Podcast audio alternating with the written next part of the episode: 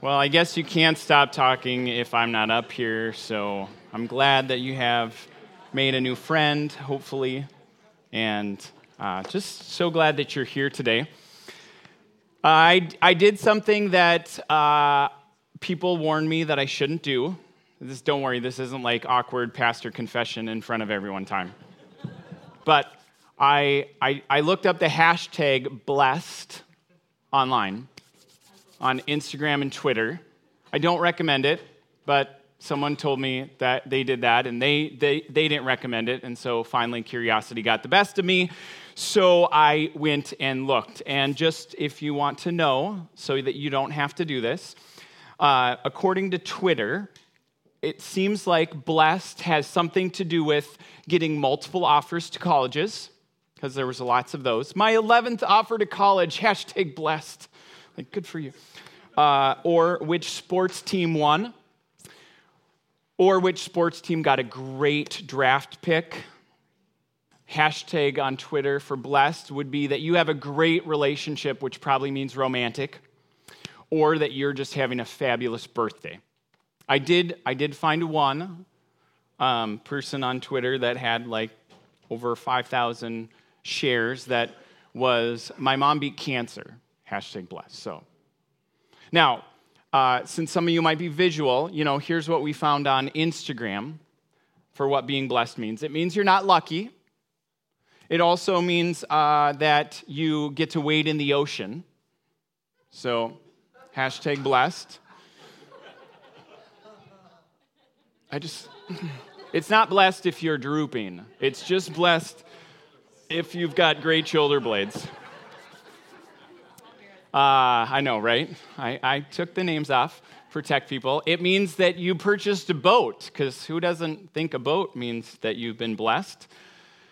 And, um, or that you won a race after coming back from an injury, and that you're really special. So, that's what hash. I did. I did find a few. Actually, I found several hashtag blessed on Instagram that meant you either had a great body, great muscles, or were having a baby. But I thought those would be a little distracting to us, so uh, I didn't put any of those up there. But the reason that I actually went and looked was because uh, the last couple weeks I've really actually been curious about what does it mean to say that we're blessed? What does it mean to be blessed? Blessed by God. Or in the story that we'll read, Jesus blesses children. What did that mean? So, I, I, what I found out is that God's hashtag for blessing is very different from what we think. And actually, if we understood it, I think it would transform our life. So, let's go. We've been in a series called I Want to Believe But, where we've been looking at this continual invitation that Jesus gives us to believe, to trust in Him. But there are things that challenge that believing for us, especially as we grow older, as we grow up, as we um, have more life experience. So we've looked at faith and doubt, how doubt is actually not something that God freaks out at. We can actually just bring it to Him.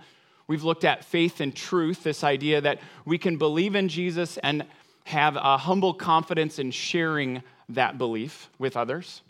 We've looked at faith and hypocrisy and how we can continue to come to Jesus and to believe in him even when we sin, even when we have shame, even when stuff gets in our way. And next week, we'll look at faith and time in this idea of counting the cost of what it means to follow Jesus even when it seems like our life is too full. So today, though, we are talking about faith and things, the stuff that gets in the way. And I pray that we would not only read the word today, but hear the word and actually respond to it. So we're in Mark 10. If you have a Bible, you'll want to open there. If you need one, we have some in the back, or you can use your phone. No one will judge you unless you start unless you're hashtagging blessed. Then then we might laugh at you. Uh, Mark 10, we're going to start in verse 13. Mark tells us that people were bringing little children to Jesus for him to place his hands on them. But the disciples rebuked them. And when Jesus saw this, he was indignant. He said, Let the little children come. Come to me, and do not hinder them, for the kingdom of God belongs to such as these. Truly, I tell you, anyone who will not receive the kingdom of God like a little child will never enter it. Never. And he took the children in his arms, and he placed his hands on them, and he blessed them. Now, in this story, Jesus isn't indignant because someone has a hashtag of blessed and what it means, but in a similar way, little children were being brought up to Jesus for him to bless. What did that mean? Because it's not like when you bring your kid to the mall to get a picture with the Santa guy. It's not that. But as I sat and thought about it, my picture of what it meant for Jesus to bless the children looked very similar. Maybe you've seen, maybe you've been to the Vatican or seen um, holiday specials where the Pope is in the area of the Vatican and people want to be touched by him. And, and that is what it means to be blessed. But actually, that's not it either. See, all throughout the Bible, when people were blessed, something happened, something changed. When in the Old Testament, when people would receive a blessing, they would kneel for that blessing. And when God blessed them, their names were often changed, their destinies were changed, and really, truly, their lives were transformed. So, this idea of blessing goes way beyond stuff, way beyond a touch from Jesus. But the disciples were saying, no, no, no, that's not how you do it. So they were either rebuking the little children, or likely these were very little children, so they were rebuking the parents. And Jesus is adamant that they are the ones in the wrong. And it continues. And these writers are crafty. Like, they could have written it lots of different ways, but this story comes immediately after. And as Jesus started on his way, a man raced up to him and fell on his knees before him. Good teacher, he asked, what must I do to inherit eternal life? Now, if you're someone who's paying attention, you should circle kneeling or highlight kneeling. It's okay to write in your Bible, but I would, I would encourage you to, to circle that word or highlight that word or somehow remember that word. That after Jesus, people were bringing little children to Jesus and asking him to bless them, that then this man comes up and kneels before Jesus. We should think to ourselves wait a second, if people always kneel to receive a blessing in the Bible, and this man comes and kneels before Jesus, what should follow? Anyone want to throw it out? Bless, will you bless me? Hashtag blessing. Will you bless me? But that's not what he asks. He asks, Good teacher, what must I do to inherit eternal life? It's part of why I think Jesus says, Why do you call me good? Because blessing flows from the more powerful to the less powerful. So potentially, he is correct in seeing Jesus as more powerful. He is correct in kneeling, but he gets the question wrong. Now, one way that a couple of us were sitting around and reading scripture together and saying, hey, the sounds of the symphony is better than the solo. So, in the same way as you just did, again, Jesus says, when he continues, Jesus says, verse 19, you know the commandments. You shall not murder. You shall not commit adultery. You shall not steal. You shall not give false testimony. You shall not defraud or cheat. Honor your father and mother. Teacher, he declares, all these I have kept since I was a boy. Now, take a look at those verses, and what do you notice about those commandments that Jesus actually gives? This is the sound of the symphony part where you can shout it out because you might know something better than I do. They sound like works, they sound like the Ten Commandments. Oh, they all have knots. They're missing some of the commandments. Yeah, let's actually put the Ten Commandments up. These are a tad paraphrase to fit on the screen, but I do believe are the essence of the commandments. So, do you notice any of the commandments in that verse, verse 22, and the ones that are on there? He missed. Did you catch that? He, these are the ones that apply to other people. So, which ones are missing? The ones that apply to God. Any others? Uh, yep, no idol making. No sa- yeah, Sabbath. That would also apply to God, I would say. Mm. Except for which one does he not mention that goes towards other people? What was that? Coveting. Isn't that interesting? I think we should always look for things that are missing. Like when we read this and go, well, why did he pick those? Don't worry, I missed it the first four, seven times two. But as I, as I spend a little longer on it, I'm like, okay, I know there's a reason that he, and first I thought it was exactly what Ray said of, oh, he skipped all the ones that don't, that are applying directly to God. But he skips the last one. He skipped coveting. But what kind of a person is this according to the text? How is he described? He's rich, ruler. So I would take ruler to mean high status job or probably high paying job. And the text tells us he's rich. Maybe Jesus doesn't include coveting because he doesn't have to covet, because the moment he wants something that he sees that someone else has, he just goes and buys it. I, I don't think that ever happens now. Do you know advertising executives, at least the ones that I've talked to, are actually say that they are supposed to make people feel insecure or discontent. Because insecure, discontent people buy more stuff. But he doesn't include coveting. And I have to believe it's part of that reason of, well, he thinks he has what he needs. So actually, I think his answer is very true. Teacher, all these I have kept since I was a boy. There's a very good chance that that is a true statement.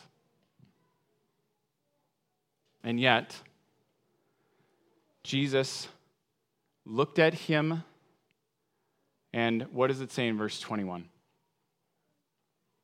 He looked at him and scoffed. He looked at him and was like, You're just another rich, snobby person. He looked at him and he loved him.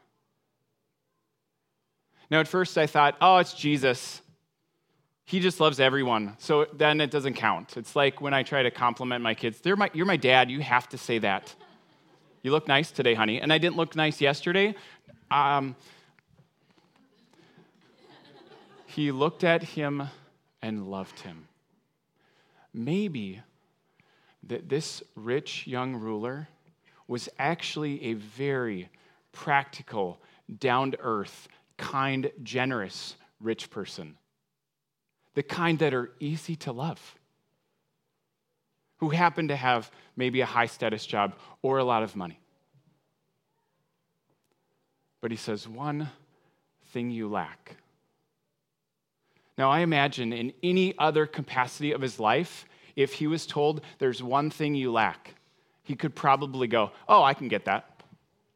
I mean, he's young. You remember, if, if you're older than me, remember when you were young and you had all that extra energy? Like, oh, there's this thing, oh, I can go get that. I can go accomplish that. And then as you get older, you're like, oh, I really have to weigh like the time that it's going to take to do that and the effort and can I spend enough time on my knees like that? And all of a sudden, it's like, ooh, I don't know. There's one thing you lack. He's probably on edge. Tell me, what is it? Go sell everything you own. Sell everything you have and give it to the poor, and you will have treasure in heaven. And come follow me. I would, I, like, if you circled kneel, I would circle looked and loved. Because Jesus did not say this because he was angry. He did not say this because he was anxious. He did not say this because he didn't like the man. He said this because this is tied to blessing. Don't we come to church because we want to be blessed? Don't we come because we want to be changed? We want to hear from God. We want our life to be different. We know that we have things in our life that don't always work. And so we actually are coming for answers. And what do we do when they're not something that we expect? There's one thing you lack. Oh, yeah, what is it? Oh, that. The man at this, verse 22, the man's face fell. He went away sad because he had great wealth. There's a little discrepancy in the text. The Greek word they used means possession. So was it about money or was it about stuff or was it about, you know, things? Yes. Yep.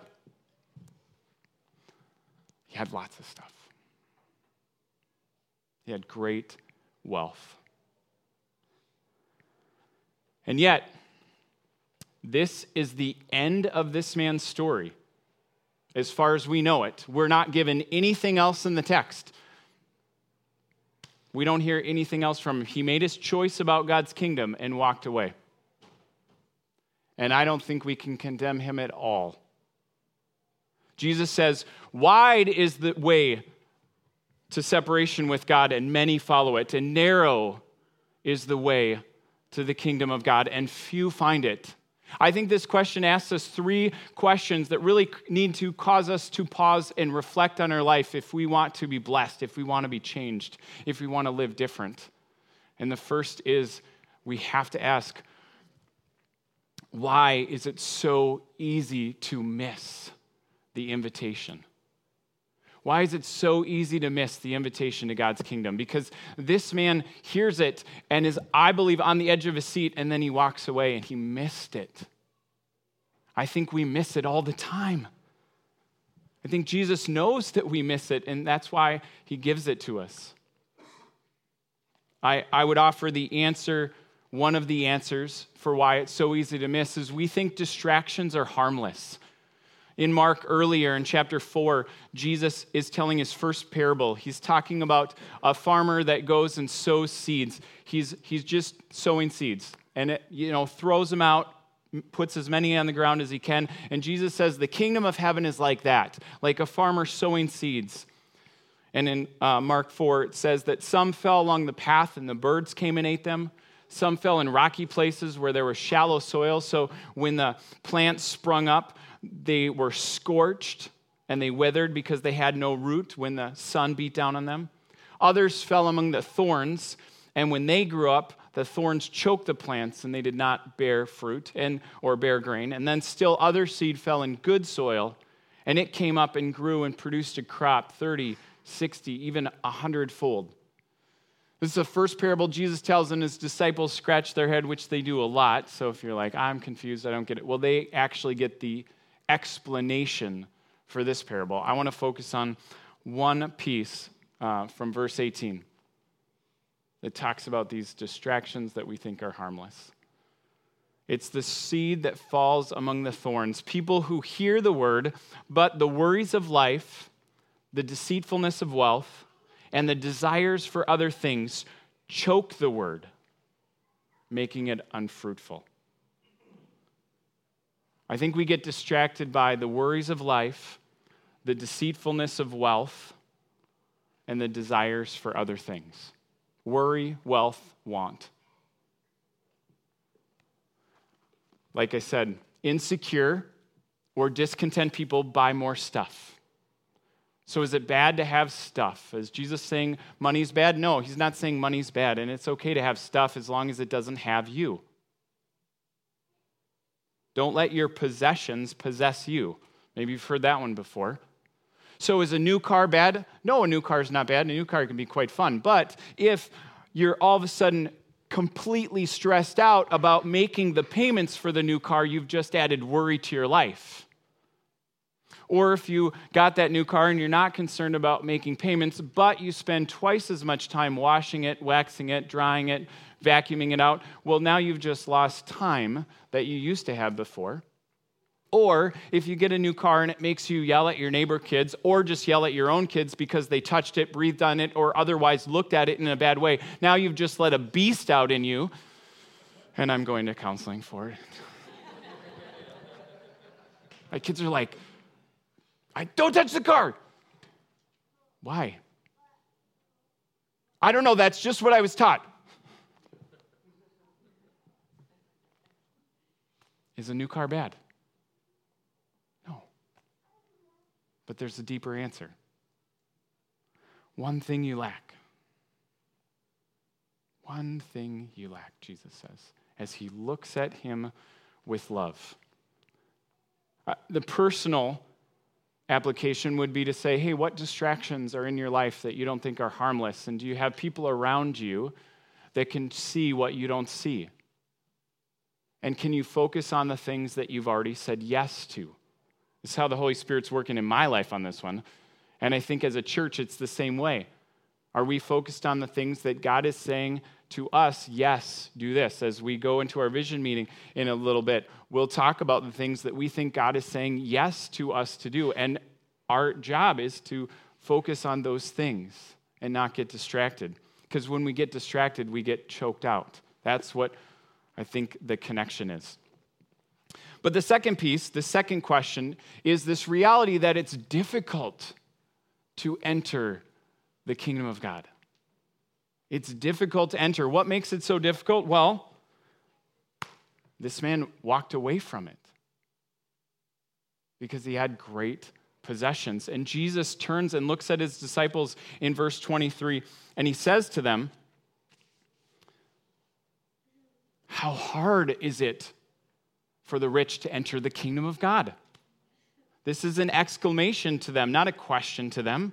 And the disciples were amazed at his words, but Jesus said again, Children, how hard is it for the rich to enter the kingdom of God? Actually, he doesn't even say rich this time. He just says, Children, how hard is it to enter the kingdom? It's easier for the camel to go through the eye of a needle than for someone who's rich to enter the kingdom of God. And I think it's easy for us to get really distracted by, ooh, the camel and the eye of the needle. And did Jesus really mean that? Yep, he really meant it was hard. Don't get distracted by that. It's difficult because wealth is deceitful. He's already talked about that. Wealth misleads us and it promises something that it really can't deliver. It silently calls out to us and says, you know, if you trust in me, I will make you secure. I promise safety, comfort, control. I've got my remote, my feet are up. Now I can relax after a hard day. Or when days are hard, do I say, Oh God, you're the only one who can bring me comfort. You're the only one who can bring security. We want to be transformed. We want to experience God. But we forget that the price is expensive, it's costly. And this isn't about how much money we have. I think this, this money just gives us any kind of wealth, gives us this false sense of security, and it dulls our dependence on God because we've been trained to think that independence is maturity. And some of that's good. Like, can you brush your own teeth and floss, you know, without having to be reminded? Can you clean the toilet? Can you, you know, buy food when the cupboard's empty? These are good things, but, you know, God wants far more from us and for us. And it doesn't mean that all independence is maturity, because Jesus has just said something about little children. The kingdom of heaven belongs to people who find it like little children. Those are people that have an inherent trust. See, we imagine that if we had more wealth, I shouldn't say we. I imagine that if I had more money, that life would be easier. And I think other people do too. Independence is not maturity. And when the rich young ruler says, I've kept all these as a boy, I can't help but think, does he want to hear Jesus say, Good job? Way to go. You're awesome. I think some of us want to hear that. I think a lot of us want to hear that, even from Jesus. And I don't think you have to have wealth or even want wealth to be seduced by it. Because my guess is most of us don't think that we're rich. And that's not going to try and make you feel guilty. I just was reading some psychological stuff on it. And see, once we get a house or live in a particular neighborhood, we start to connect with the people around us, and the people who live near us usually have a similar socioeconomic bracket, so they look kind of like us, and we start looking at the world around us, and we usually compare ourselves to the people who have just a little bit more. So then we don't think we're rich because, well, look at how much they have. So we miss what the rest of the world has. And like two thirds of the world or more lives on less than $2 a day. And many of these people are joyful, happy, have found the kingdom of God. Again, I'm not saying it to, be, to make you feel guilty. I just think the human heart has been comparing our wealth, our possessions, and even our offerings since Cain and Abel.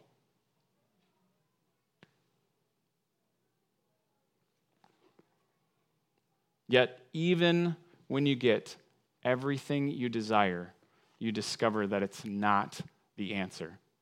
Take a look at this clip from 60 Minutes that they did in 2005 on a fairly well known quarterback named Tom Brady.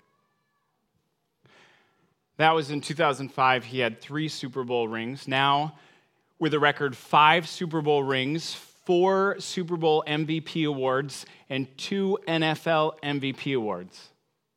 I think it's still highly possible that Mr. Brady would have the same answer. Because we all have this God shaped space that only God can fill. If we're created in His image, nothing else we desire will fill it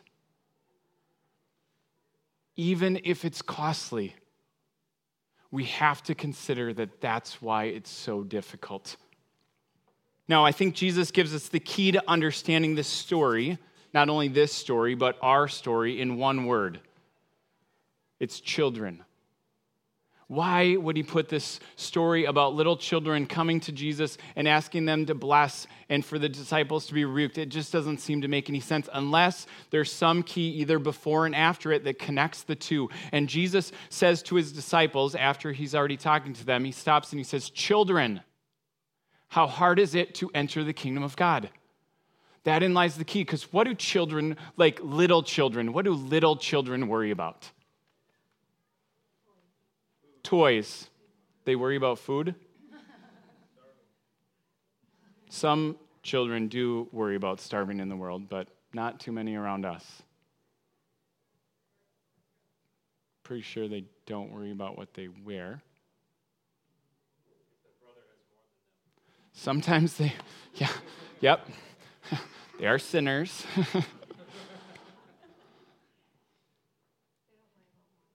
they don't. They don't worry about much. They don't, most kids that are little don't worry about where they're going to sleep, what they're going to wear, or what they're going to eat. Remember, Jesus has some sharp words. He says, Oh, it's the pagans who run after what they wear and worry about where they're, what they're going to eat and how much they have.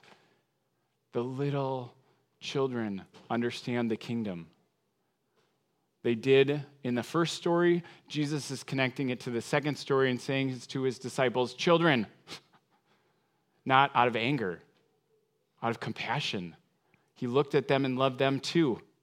This is what it means to enter the, the kingdom of God. We have to be dependent like little children. We have to trust that God is going to provide for us. We want to be blessed, right? But often we think that blessed means more stuff or more money because then I can trust in that stuff or I can find satisfaction in that stuff. And God isn't against it. We can enjoy stuff, but not at the expense of depending on God, of trusting Him, of asking for Him to be what we need. We want to be changed, and this guy wants to be changed too. He wants to experience salvation, he wants eternal life. Do you know how he's going to get it? Jesus tells him because he looks at him and loves him and wants him to experience it too. You have so much, rich young ruler. You have so much. You can't depend on God. You have too much wealth to depend on God. It's getting in the way. Your things are getting in the way of you depending on God, of you seeing Him for sustenance, of you asking Him to meet your needs every day. But you know what? I know how you can get that. If you sell everything, and you give it to the poor, they'll be blessed because they've been praying for someone to meet their needs, for God to meet their needs. I can actually meet their needs through you giving your stuff away. But you might actually be blessed for it anyway. You're going to have treasure in heaven. Some of it might come back to you before earth. I'm not promising that, but you'll have treasure in heaven. Then you can come and follow me because now you've experienced salvation. Not something we earn, it's given in response this giving away of stuff is given in response of salvation. That's what happened to Zacchaeus in Luke. He gives away his stuff. He experiences this encounter with Jesus. He gives away his stuff, and Jesus says, Salvation has come to this house. Like past tense, it's already happened. Not because Zacchaeus gave it away, he's now saved. But because he was saved, he gave it away because he realized that money didn't have any power over him now. It was just money. It was now a tool to be used for good and God's kingdom. And you're going to hear in a few minutes how we are putting together a budget for our church that will cause us to depend on God like maybe we've never depended on Him before. And yet, we'll be giving more to the poor giving more away than maybe we ever have before. I think we're asking God as a leadership team to experience his salvation, to really follow Jesus. And in that, we'll be blessed. But it's difficult. And we're all tempted to trust in wealth instead of trusting in God. That's why Jesus gives this challenge. And his story is our story. I think the third question as we wrap up is how do you respond? How do you respond today to this invitation to experience the kingdom? Because if I were listening, if I were in your seat, I'd say, that's extreme. Are you really saying that? Well, I'm saying that Jesus is saying that. And it is extreme. But praise God, it's extreme because that's exactly what Jesus did in 2 Corinthians 8 and 9. It says that the grace of our Lord Jesus Christ, that though he was rich, yet for your sake and mine, he became poor, so that through his poverty, we might become rich. It's through the gospel of Jesus Christ, it's through his good news, it's through the grace of God that having all these riches, he gives them all away, including his life, that we might have salvation, that we might be saved, that we can experience a love relationship with God, an unconditional standing with him. It is extreme, and it's very, very good. It's not something we can earn. It's not something that we can buy. It's only something we can receive, like a little child with open hands. Author and former pastor Rob Bell tells a story about when his kids were young, their family went to the beach. And as the boys were running down back and forth on the beach, they were finding all these seashells and they were picking them up and showing them to their parents, except they weren't really like full shells. They were still beautiful in their own right, but they were like little shell fragments, little bits. And so they were picking these up and picking these up. And, and shell collecting is like the second most popular hobby, uh, as you know, second to postage stamps. So they were just grabbing everything they could. You probably didn't need to know that. Anyway, as they run along the beach, all of a sudden they stop and they see something like 30 feet from shore. And as they pause and as they look, they realize that it's this huge starfish just bobbing in the water.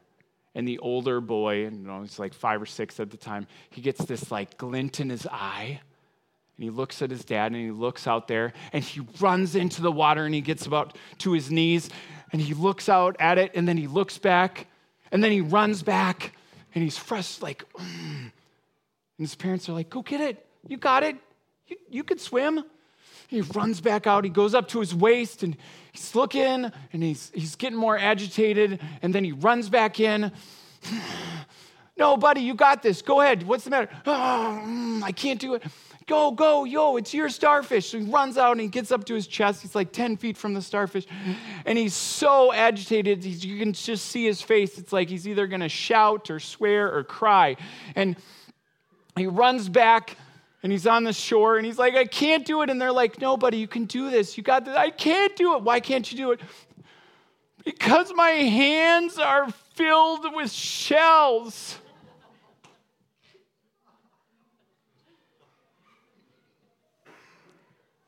So many of us are holding these little bits of shell fragments.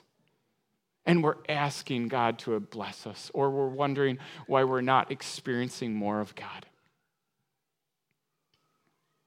Because we've got to let go. We've got to let go of the little shell fragments if we actually want to experience Him. So, you have the courage to open your hands,